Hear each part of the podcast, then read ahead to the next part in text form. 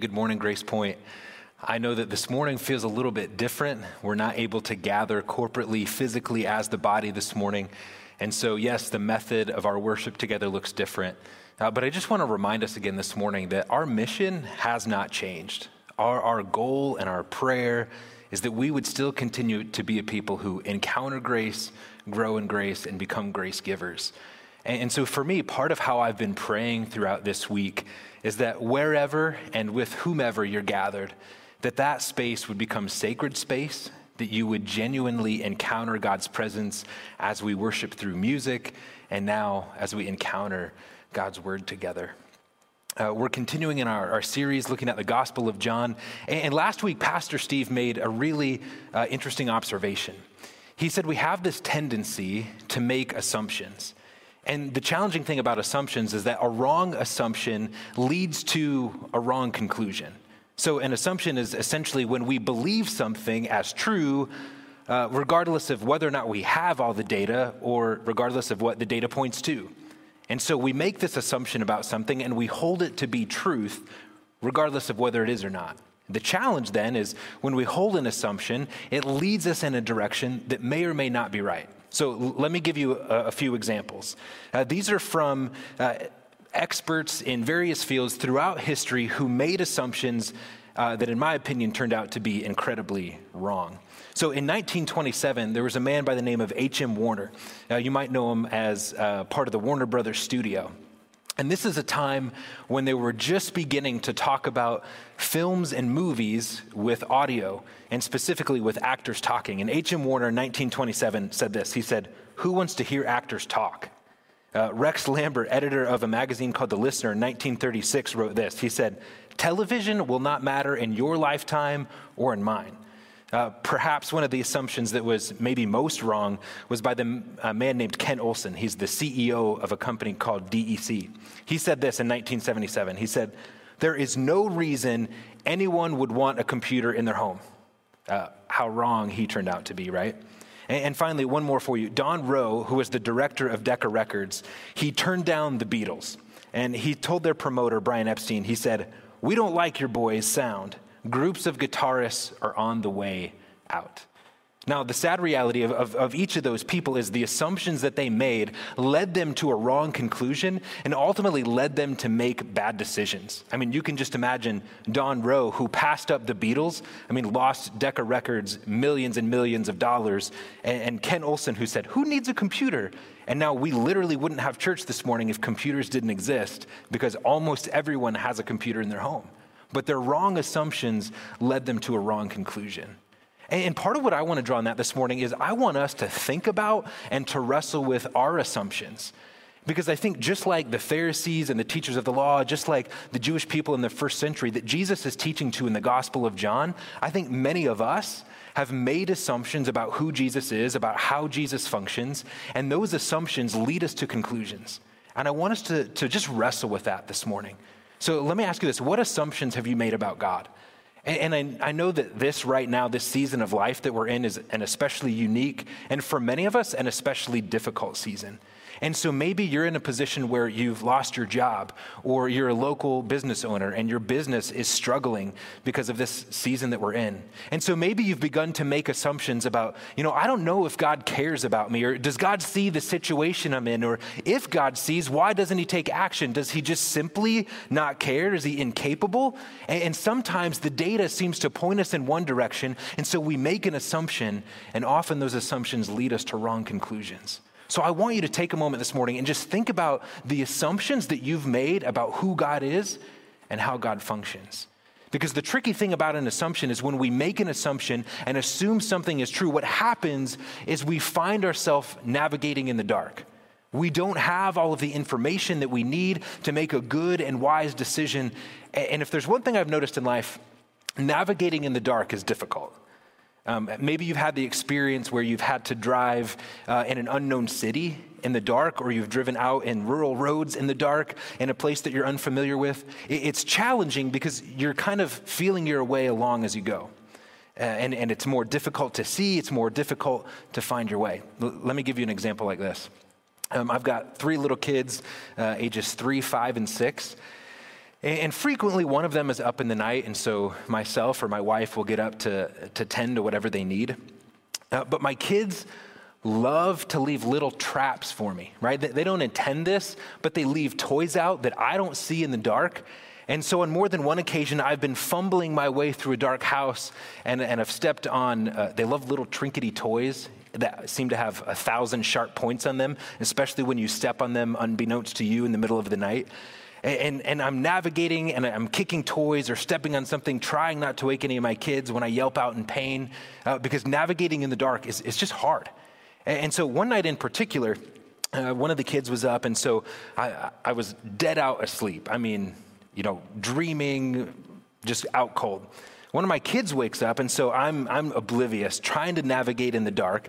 And, and I know that our, our bedroom door is, is sort of propped open right? And so I'm feeling my way. I know the door is kind of open, so I'm trying to find it. And as I'm feeling my way, I think, okay, my hands are out in front of me. I'm not going to hit the door. Uh, but what happened was I managed to put the door right between my outstretched hands. And so I'm walking to meet my kids, and I smacked the door like straight across the forehead. And it was one of those moments, like part of me, I, I, was so oblivious, and then I smacked it, and I smacked it hard, like everything's dark, and all of a sudden I'm seeing stars, and I don't know where I am, and I think, Jesus, I'm coming home. Somebody broke in to our house. I've just been hit with a baseball bat, and this, this is how I go now, I guess, right? But I, I couldn't see what was in front of me because I was trying to navigate life in the dark. And navigating in the dark is always difficult because we can't quite see what's in front of us. The other thing I've noticed about navigating life in the dark is that it seems to make our fears seem all the more prevalent. So, one more example for you. Uh, I was on a camping trip with a, a, friend of mine, and we were in the mountains of uh, upper New York in the Adirondacks. And we were staying in this really just jankety lean to shelter that had a, a wooden floor on the bottom. And when you're sleeping on this, we didn't have pillows, so our head is basically on the floor. And any movement that you made just echoed across the wooden decking of this floor. And, and so we're, we're packed in our sleeping bags, we're getting ready to go to sleep. And, and I turned over uh, on this wood decking, and, and that's when I noticed my, my friend who was sleeping next to me, his breathing seemed really labored. Like I could hear him just breathing deeply. I was like, is he, have, is he having an asthma attack? Is, is, is he okay? And, and a couple minutes later, he goes, uh, Aaron? And it, his voice is shaky, you know, like you can hear the fear and the nerves in his voice. And I, I kind of chuckle. I'm like, yeah, uh, are you okay? He goes, uh, did you just, did you just move? And I kind of chuckled. I said, yeah, I, I just rolled over. He goes, Oh, he goes, I was convinced that there was a bear on the other side of the shelter because every time I rolled over, it just echoed that sound because his head is on the floor. And he thinks that this bear is ready to rip into this shelter. And you could just see the relief on his face because in the dark, he couldn't make out is, is there a bear out there? What am I hearing? Because often when we're navigating in a dark circumstance, as I said before, it's harder to see our way forward, but it's also a place where our fears seem amplified. And so there's this moment in John chapter 8 where Jesus makes this statement. He'll, he'll claim that I am the light of the world. And one of the things that I want us to wrestle with this morning is what is this claim of Jesus? He'll say in John chapter 8, verse 12, he says, I am the light of the world. Whoever follows me will never walk in darkness. And part of what I want to suggest to you this morning is that some of us, in living life apart from Jesus, apart from his plan and purpose for us, we are attempting to navigate life in the dark. And we, when we navigate life in the dark, maybe driven by wrong assumptions that we make, I think we often find ourselves led astray. And we often find ourselves in places where our fears seem amplified. And so, what I want us to wrestle with this morning is how do we navigate life well? How do we not walk in darkness, but how do we walk illumined by the light of Jesus Christ, who is the light of the world? And so, with that, I want to pick up in John chapter 8, beginning in verse 12. There, Jesus says this. It says, When Jesus spoke again to the people, he said, I am the light of the world. Whoever follows me will never walk in darkness, but will have the light of life. The Pharisees challenged him, Here you are, appearing as your own witness. Your testimony is not valid. Jesus answered, Even if I testify on my, my own behalf, my testimony is valid, for I know where I came from and I know where I'm going, but you have no idea where I, where I come from or where I'm going. You judge by human standards. If I, I pass judgment on no one. But if I do judge, my decisions are true because I'm not alone. I stand with the Father who sent me. In your own law, it's written that the testimony of two witnesses is true. I am the one who testifies for myself. My other witness is the Father who sent me. Then they asked him, Where's your Father? You do not know me or my Father, Jesus replied. If you knew me, you would know my Father. He spoke these words while teaching in the temple courts near the place where the offerings are put. Yet no one seized him because his hour had not yet come. So, as I mentioned before, there's that claim of Jesus in John chapter 8, verse 12. He says, I am the light of the world. Whoever follows me will never walk in darkness, but will have the light of life. And what I want to push into this morning is what does it mean for us? What does it mean practically and tangibly for us to believe Jesus' claim that he is the light of the world? And, and so, as we push into this, I, I want to reflect a little bit on, on what we mean by walking in darkness. So, so think about your own life and think about places where, where maybe you've walked in darkness. So I, I think there's a couple things metaphorically that, that this looks like. So uh, maybe in a work situation, if you don't have the right information that you need or the right knowledge, uh, somebody might say, Hey, how's that project at work going? And if you're not involved, you don't have the information that you need, you might say, You know what? I don't know. I'm, I'm in the dark on that, right? We use it in metaphorical sense to say, I don't have the knowledge and the information that I need. Now, in, in other places, when you're navigating an unknown location, trying to figure out where you're at, you might say, You know, I, am I'm, I'm in the dark, I'm trying to, to navigate, uh, but the way before me is uncertain or unknown. And, and navigating in the dark, then, it makes finding our way, orienting ourselves, especially difficult. And so I think beyond a metaphorical sense, when we talk about walking through life in the dark, here's what I want to suggest to you that this means in part. Navigating life in the dark is to say, I don't have the knowledge, wisdom, and experience that I need to navigate what lies in front of me. And one of the challenging things about life is uh, you learn to navigate life better as you go. As you acquire wisdom and knowledge and maturity and understanding, uh, the, the challenging thing is that comes with experience, with evaluation, with life lived. So if you're like me, I think back to my college days, I think back to uh, life in my 20s, and there's so many things that I fumbled my way through, so many things that I didn't do well because I didn't have the knowledge, wisdom, and maturity I needed at the time. I, I gained it as I went. Hopefully, I'm learning and growing in that process. But, but often life can feel like I don't quite have what I need. I'm, I'm gaining wisdom and maturity as I go, but what's in front of me feels like I'm feeling my way through a, a dark place. I think other times for some of us, we're trying to just figure out where am I at in life? What am I doing? Where, where am I headed? What's my orientation? What's the direction that I'm heading with my life? What should I invest myself in? And, so we're asking these fundamental questions, I think wrapped up into this are questions about our identity. Who am I? What is my life to be about? What am I to invest myself in? And, and the question then becomes what foundational basis do we have to answer these questions? So, at some level, the question that we should be asking is if Jesus says, if you follow me, you'll never walk in darkness, the question is, how do we know what's true? How do we know what knowledge to follow? How, how do we locate ourselves in the realm of life and begin to set a trajectory and an orientation for our life? What's, what's right? What's good? What's true? How do we find a way forward? And what I want to suggest to you is my observation is this is that apart from Jesus, many of us are simply doing our best trying to navigate life. And, and so I think what happens is there, there's sort of four ways that we attempt to navigate through life. I, I think the first is this we navigate life based on emotion. And so the question that we find ourselves fundamentally wrestling with is, is what feels right? And then I think a little bit, this is a cultural premise that, that people would say, you know what? Whatever feels right to you, whatever feels good, just, just do that regardless of whether it's actually good, right, or true. And so, so many of us find ourselves trusting our emotions to be the final decision maker. I'll, I'll just be transparently honest with you. One of, one of the things that I wrestle with, um, you know, as, as pastors, we're, we're, not immune to difficult situations. Uh, the last couple weeks, I found myself wrestling with anxiety. Um, in and out in my life, I wrestle with seasons of depression. And, and part of I think what God is beginning to teach me is that in those seasons, what I feel isn't truth.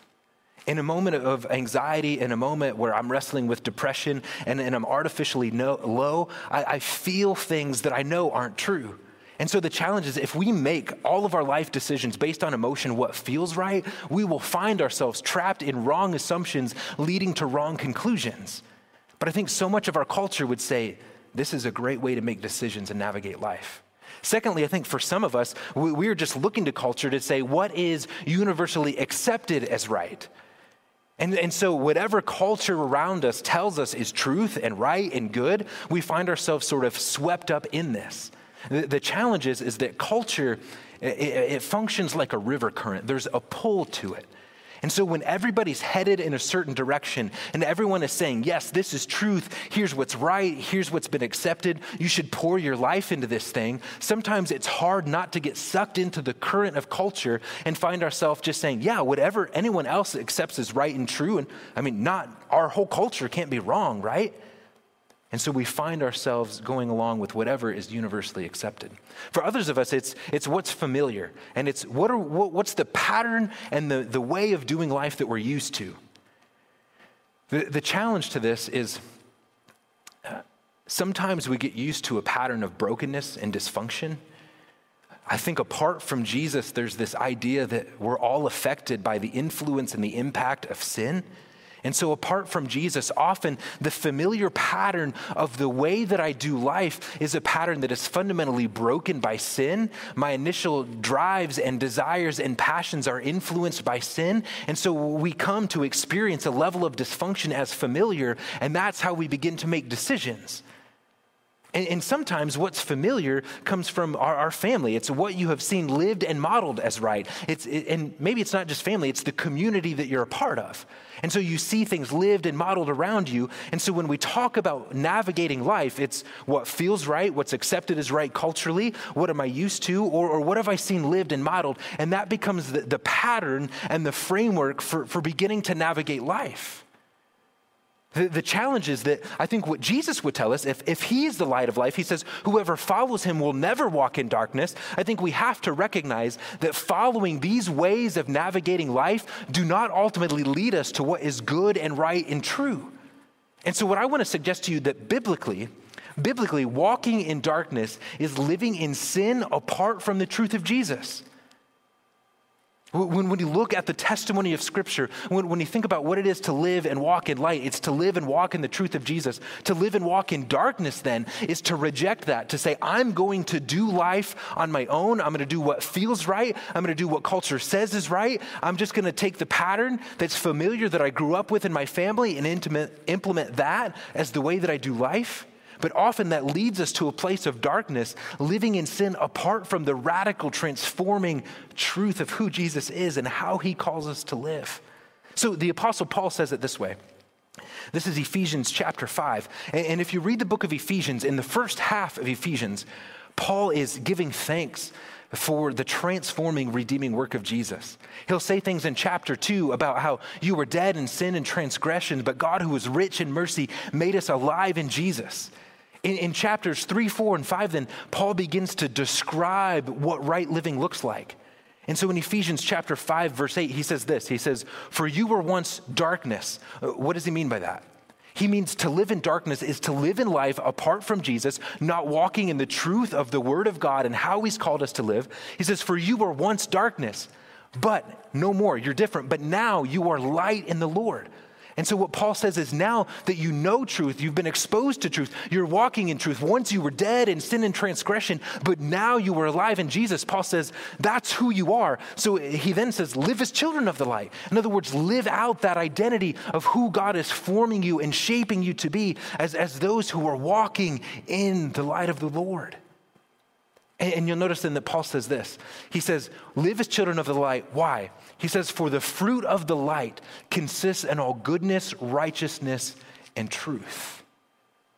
So, if you want to talk about how do we navigate life well,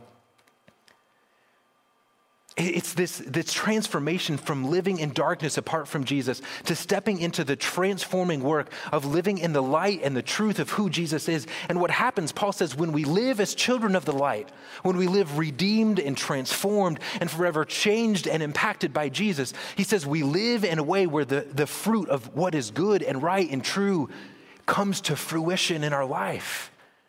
And notice, Paul continues. He says, and find out what pleases the Lord. You want to find out what pleases the Lord? Look in His Word. Look at how Jesus lived. He says this have nothing to do with the fruitless deeds of darkness. Now, notice this contrast. Here, Paul talks about things that are good, righteous, and true bear fruit.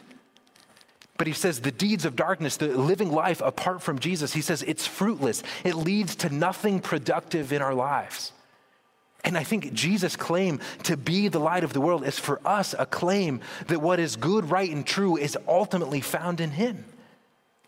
And so I think if this is the claim of Jesus, that he is truly the light of the world, I think the question for us is, is will we follow him? I think the question for us is can we pour our lives into Jesus and recognize that truth, righteousness, and goodness is found in him? And ultimately, I mean, Jesus says this elsewhere in the Gospel of John. He says, I've come that you might have life and have it to the full. And what we recognize is the fullness and the abundance of the way that we were meant to do life is found as we follow Jesus as the light of the world. So I, I want to push into this even more practically and more tangibly. Uh, because my concern is that phrase, I am the light of the world, it's, it's one of those maybe religious phrases that we're used to. So I, I want to ask this question what does it mean? What does it tangibly and practically mean that Jesus claims to be the light of the world? What does this fundamentally mean for us? I think one of the first things that it means for us is that ultimately Jesus is the source of truth. And, and this goes back to what Paul says in Ephesians 8, right? You live as children of the light because the light bears the fruit of truth and goodness and righteousness. And so, part of what we claim when we say, Jesus, you are the light of the world, is we're saying, you are, you are the very source of truth who illumines the world in front of us. C.S. Lewis said it this way. I, I think this is profound. C.S. Lewis said, I believe in Christianity as I believe that the sun has risen, not only because I see it, but because by it I see everything else. I, I want you to think about what C.S. Lewis is saying there. Imagine you're out on a, a cold, dark morning. Maybe you're a hunter who got up early to get to your favorite hunting spot, or maybe you just like to get up early and go for a morning walk. But there's that, that moment before the sun rises where the morning is especially crisp and cool, where things in the world seem especially dark. And then there's that moment where you begin to see the sort of the gray on the horizon, and, and we watch the sun come up. And there's this beautiful moment, right? Where you feel the warmth of the sun and you see the beauty of the magnificent colors of the sunrise. And, and I think there's something beautiful about the beauty of God's creation that's testified to in that moment. And then what happens is as the sun continues to rise, the world around you that was once dark, it begins to be illuminated. And what happens is your perspective changes. You begin to see the world differently because what once was shrouded in darkness now has the light of truth shed on it. And, and I think this is exactly what C.S. Lewis is saying. He's saying, I believe in the sunrise, not only because I see that the sun has risen, I watched it come up, but he says, as the sun rises, it illumines everything else, and I have a new perspective on the world. And C.S. Lewis says the, the same thing is true of Christianity as a worldview. I, I, believe it, he says, because uh, I, I, believe that Jesus died and rose again, that he died for our sins, that he brings us redemption. But he says, more than that, I believe the truth of Christianity brings understanding and brings a depth of, of truth to the world around us. And in that way, by it, by Christianity, by belief in Jesus and the truth that he brings, we begin to see the world in what it really is and how to navigate life with truth and goodness and righteousness. I think not only is Jesus the truth, to proclaim that Jesus is the light of the world is to proclaim our hope in his salvation. And again, we see this in what Paul says For once you were darkness, but now you are light in the Lord. And, and to live with Jesus' proclamation that he is the light of the world is to step out of darkness, to step into light. And, and, and, elsewhere, Paul says this in Corinthians. He says, If anyone is in Christ, you're a new creation. Part of stepping into the light and the truth of Jesus, the light that is goodness, righteousness, and truth, is to step into a place of being saved from what once held you in bondage. I'll flesh this out more in a second. Likewise, I think Jesus' claim to be the light of the world is also about recognizing his provision and recognizing his protection. Now, I think to fully understand these things, true salvation, provision, and protection, that are uh, held in Jesus' claim to be the light of the world. To really understand these things, I think we have to understand the context in which Jesus is teaching. You'll remember last week, uh, as Pastor Steve talked about Jesus' claim that streams of living water flow out of him, that Jesus is teaching in the temple during a festival known as the Feast of Tabernacles. And the Feast of Tabernacles is fundamental to understanding Jesus' claim to have streams of living water and to understand his claim to be the light of the world. You see, the Feast of Tabernacles uh, requires us to understand a little bit of the history of the people of Israel. If you go back to the story of Exodus, the Exodus account is the story of how the people of Israel were held in bondage, they were held in slavery in Egypt. And this was a cruel and bitter experience for them. In Egypt, the pharaohs forced them under slave labor to build their cities, and they worked and they lived under the cracking of their oppressor's whip, and they, they were driven to work under brutal conditions.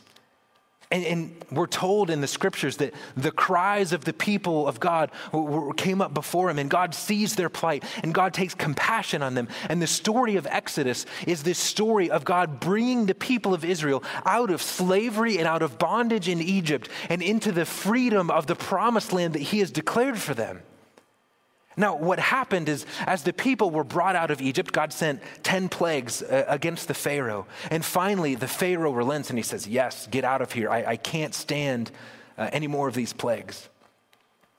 And as the people of Israel leave Egypt, they head out into the Sinai Peninsula, but because of their disobedience, because of their unwillingness to hold to what God has promised them in faith, they find themselves wandering for 40 years in the wilderness. And so, what would happen, the Feast of Tabernacles is, is elsewhere called the Feast of Booths. And so, what would happen is, is every year in, in late October, the people of Israel w- would build out, out of reeds and out of brush and out of bushes, they would build a, a small booth like structure, and they, they would actually live and reside in this. And what it was is the Feast of Booths was a moment to remember that when they traversed the Sinai Peninsula, when they walked through the desert on the way to the promised land, that God provided shelter and God provided protection for them. And so, part of what's happening too is in the season of October, this is a time when the people of Israel have just experienced the drought like conditions of their arid climate in the summer months. So, what happens is during the Feast of Booths, they build this little tabernacle, this little booth that they live in, and it's a reminder of the Exodus story when God sheltered and protected them in the desert. Now, I've never led a nation of people on, an Exodus, so I have no idea what that's like. But, but if I'm planning the route, I'm probably not going to take it through the desert. Uh, because as the people of Israel are coming out of Egypt, think about this. They've got it's the young, it's the old, it's men, women, and children. It's people who are capable to walk, those who aren't capable of, of walking. Uh, this, this is going to be a long and arduous journey.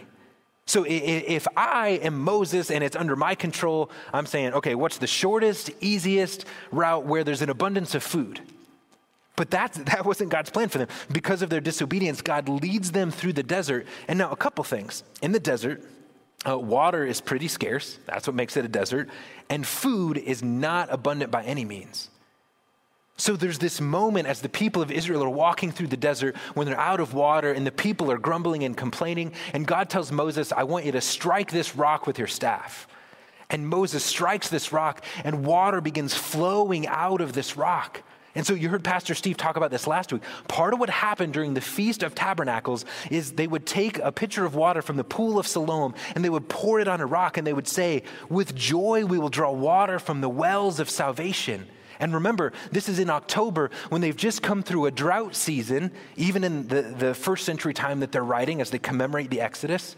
And so, in the middle of a season of doubt, uh, of drought, the people of Israel pour water on the rock and say, "With joy, we draw water from the wells of salvation." And what they're saying is, just as God provided water when we were stranded in the desert, we trust and believe that God will provide water and sustenance, and the source of salvation will again come from our God, who is faithful. Right? And all of this is bound up in Jesus' teaching in the temple during the Feast of Tabernacles.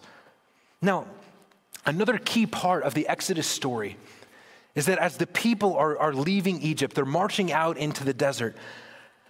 They're, they're navigating for them what is, for all intents and purposes, a very dark place. They don't, they don't know the route that's in front of them. God is leading them not by the shortest route, but He leads them through the Sinai Peninsula. And there's a sense in which they have no idea where they're going. They, they question Moses' leadership constantly. But in Exodus 13, we're told this.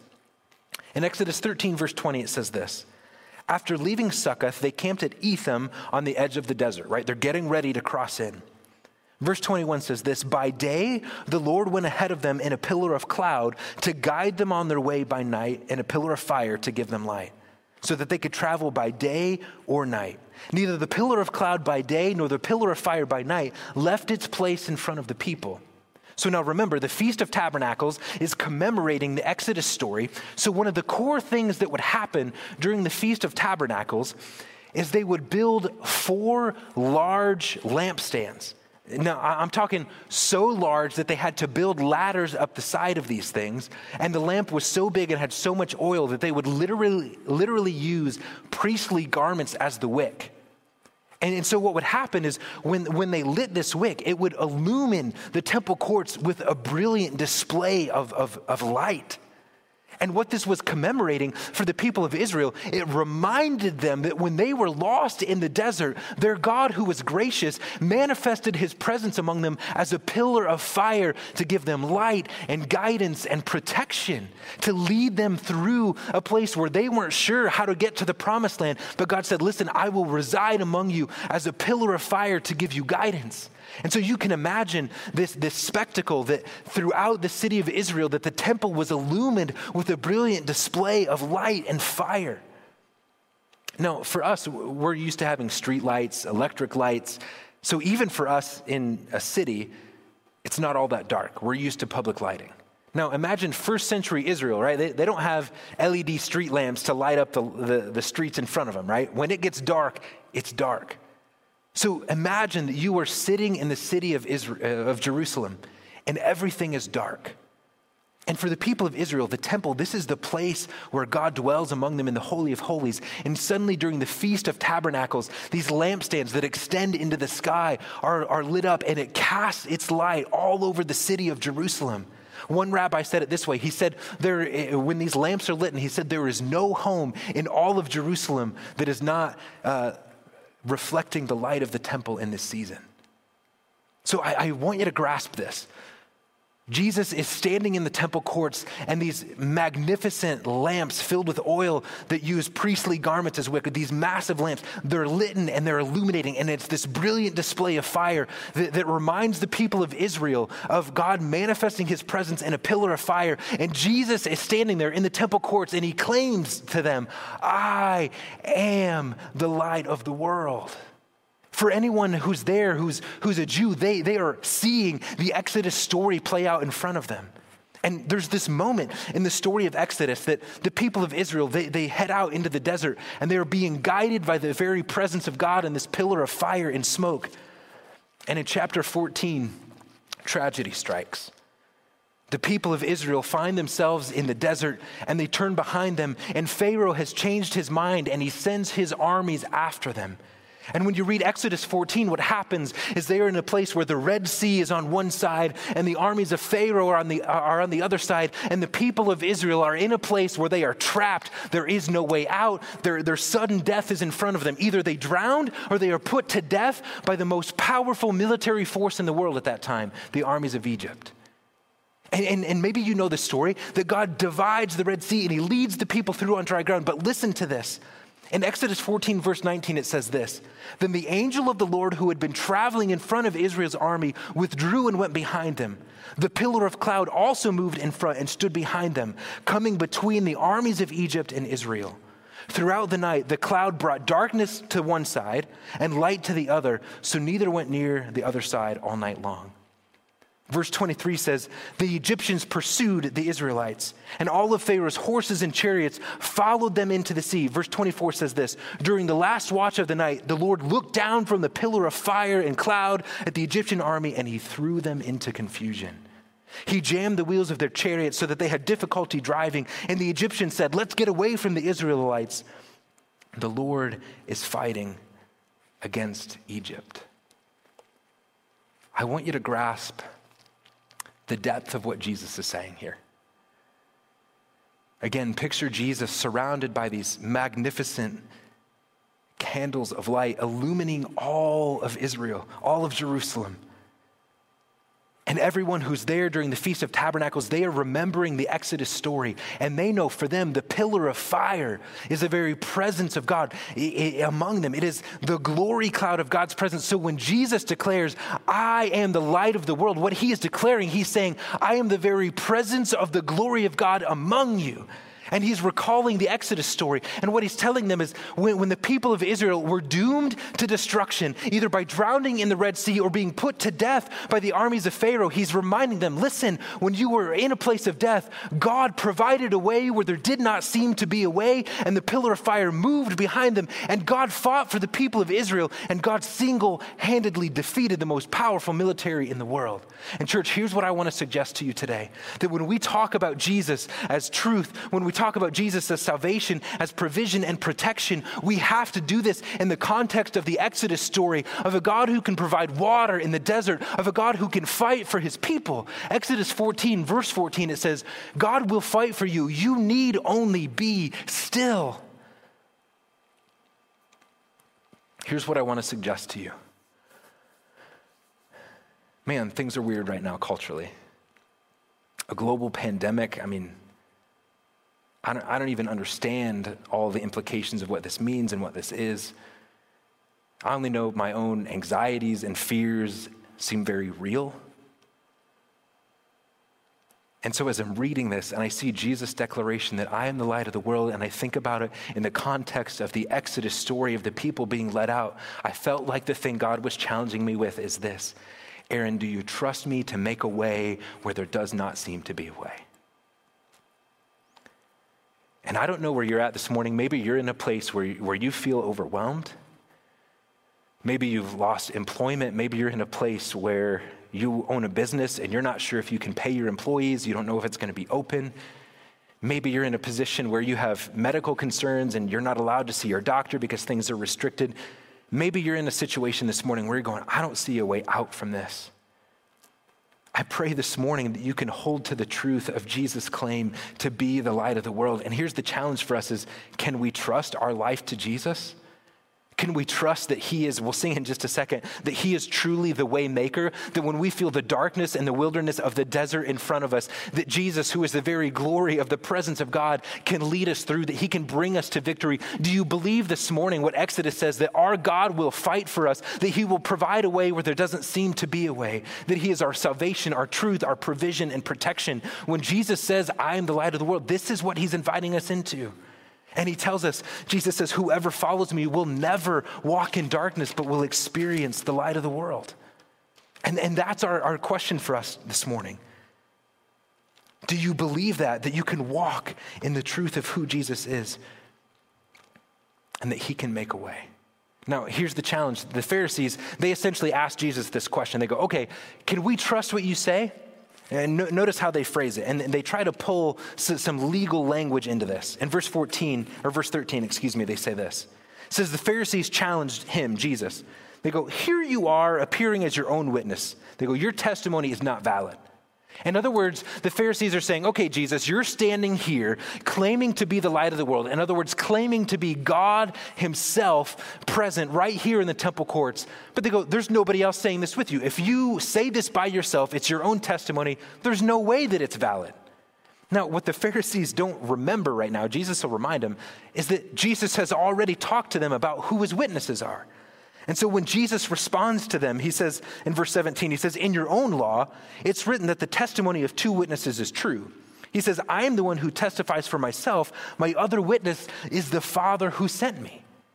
Elsewhere in John chapter 5, verse 30, uh, Jesus says this He says, If I testify about myself, my testimony is not true. Now, did you notice that Jesus says, Listen, I, I believe what the law says. If I testify about myself, it's not true. But verse 32, he says, But there is another who testifies in my favor, and I know that his testimony about me is true. He says, You have sent John, John the Baptist, and he has testified to the truth. Not that I accept human testimony, but I mention it that you may be saved. John was a lamp that burned and gave light, and you chose to follow him and enjoy his light. I have testimony weightier than that of John, for the works that the Father has given me to finish, the very works that I am doing, testify that the Father has sent me. And the Father who sent me has himself testified concerning me. You've never heard his voice, nor seen his form, nor does his word dwell among you, for you do not believe the one he sent. You study the scriptures diligently because you think that in them you have eternal life.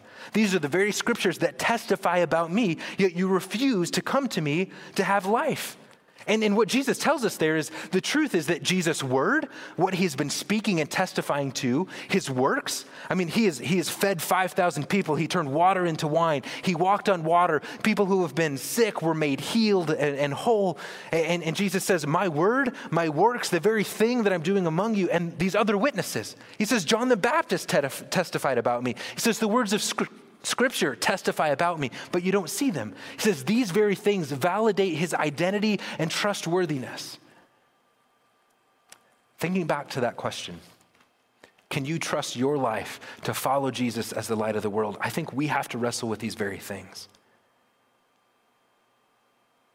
Think about your own life and where you have seen the works of Jesus and his provision before. The Jesus who has provided for you all the way up to this point will continue to provide for you. Can you trust that Jesus is the same yesterday, today, and forever, that he is unchanging? That, that the way he has provided for you, the way he has manifested his love and grace and mercy in your life bears witness to the truth of who he is? And, and notice what, what Jesus says here. He says, You study the scriptures diligently. Remember, he's teaching to the Pharisees and teachers of the law because you think that they have eternal life. These are the very scriptures that testify about me. And he, he warns them. He says, Listen, you have intellectual knowledge of the scriptures, but it hasn't gone to your heart. You haven't trusted me with legitimate faith and belief to say, Jesus, we want to follow you. And listen, maybe there's some of us who've been in the church for a long time and you know the Bible, you know intellectually what the right answer would be, but when Jesus leads you into a place where you're going, I'm not sure what the future holds, and he says, Trust me, you're going, Ah, I'm not sure. Can you trust that the light of the world will never lead you into a place of darkness, but is always leading you into what is true and righteous and good? And this goes beyond an intellectual belief and moves us into a place of actually trusting our life to Jesus. And so the call for us is to follow Jesus, to move from darkness into light.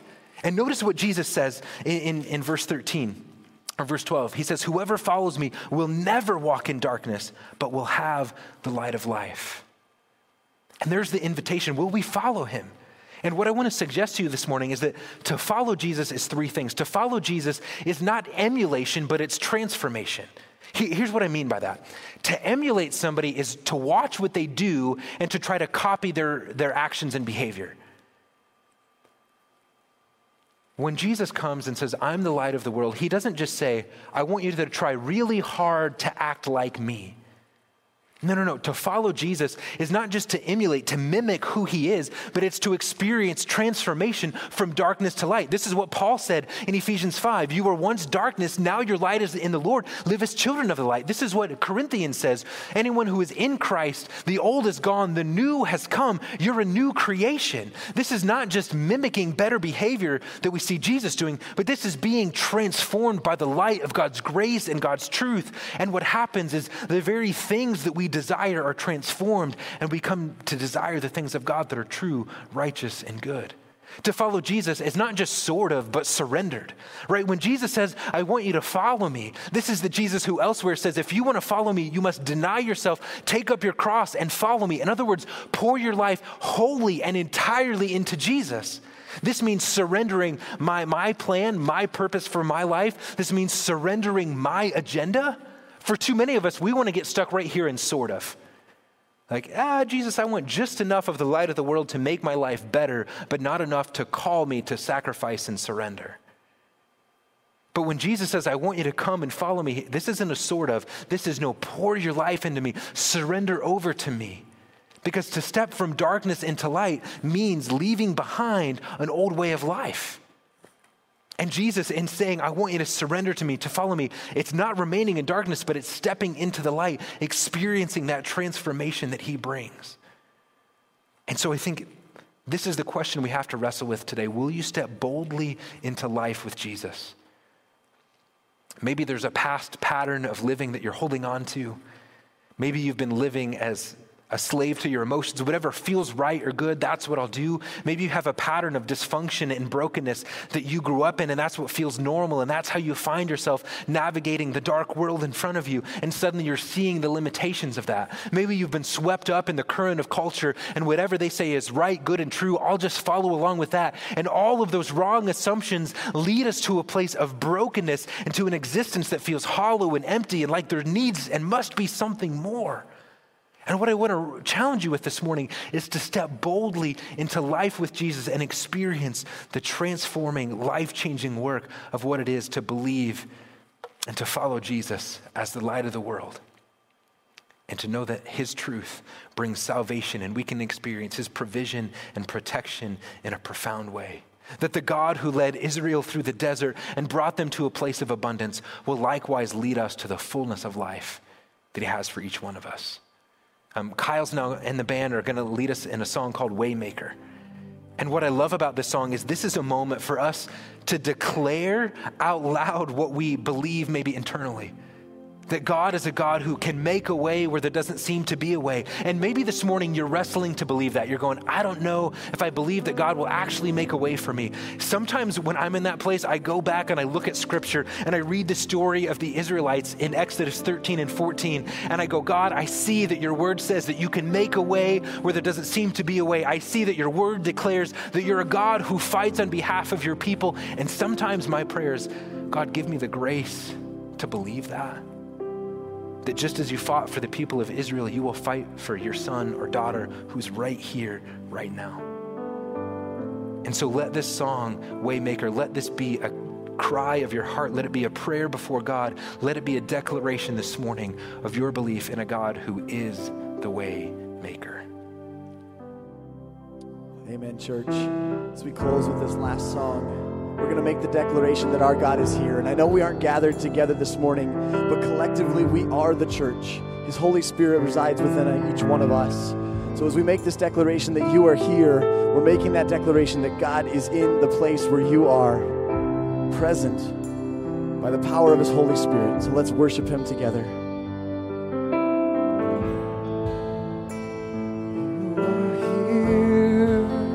You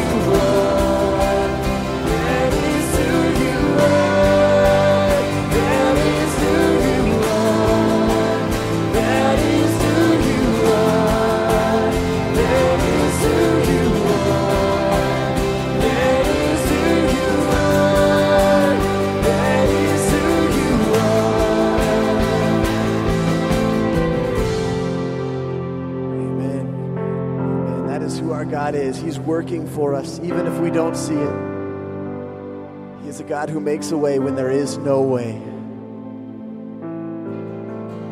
Even when I don't see it, you're working. Even when I don't feel it, you're working. Never stop, never stop working. Never stop, never stop working. Even when I don't see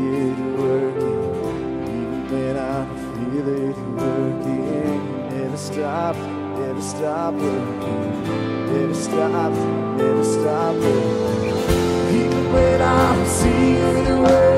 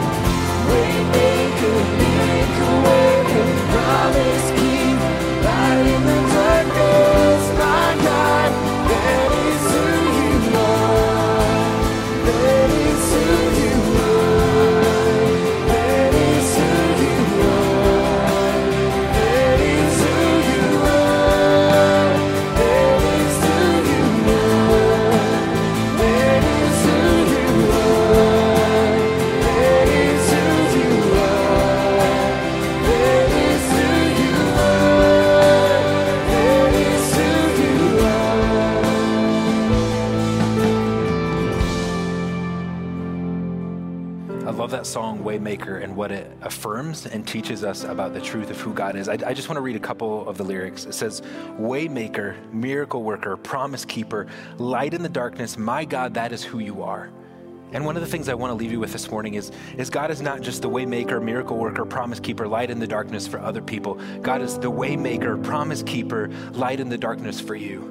And, and I pray that you go today knowing that the God who promises to be good and faithful and true is a promise keeper, and he will show and prove himself faithful. And so this morning, as, as we leave this moment of worship, I'm going to leave you with this benediction out of Numbers chapter 6. In verse 24, it says, May the Lord bless you and keep you. The Lord make his face shine upon you and be gracious to you. The Lord turn his face toward you and give you peace. And I pray that you abide in the truth and light and grace and peace of God this week.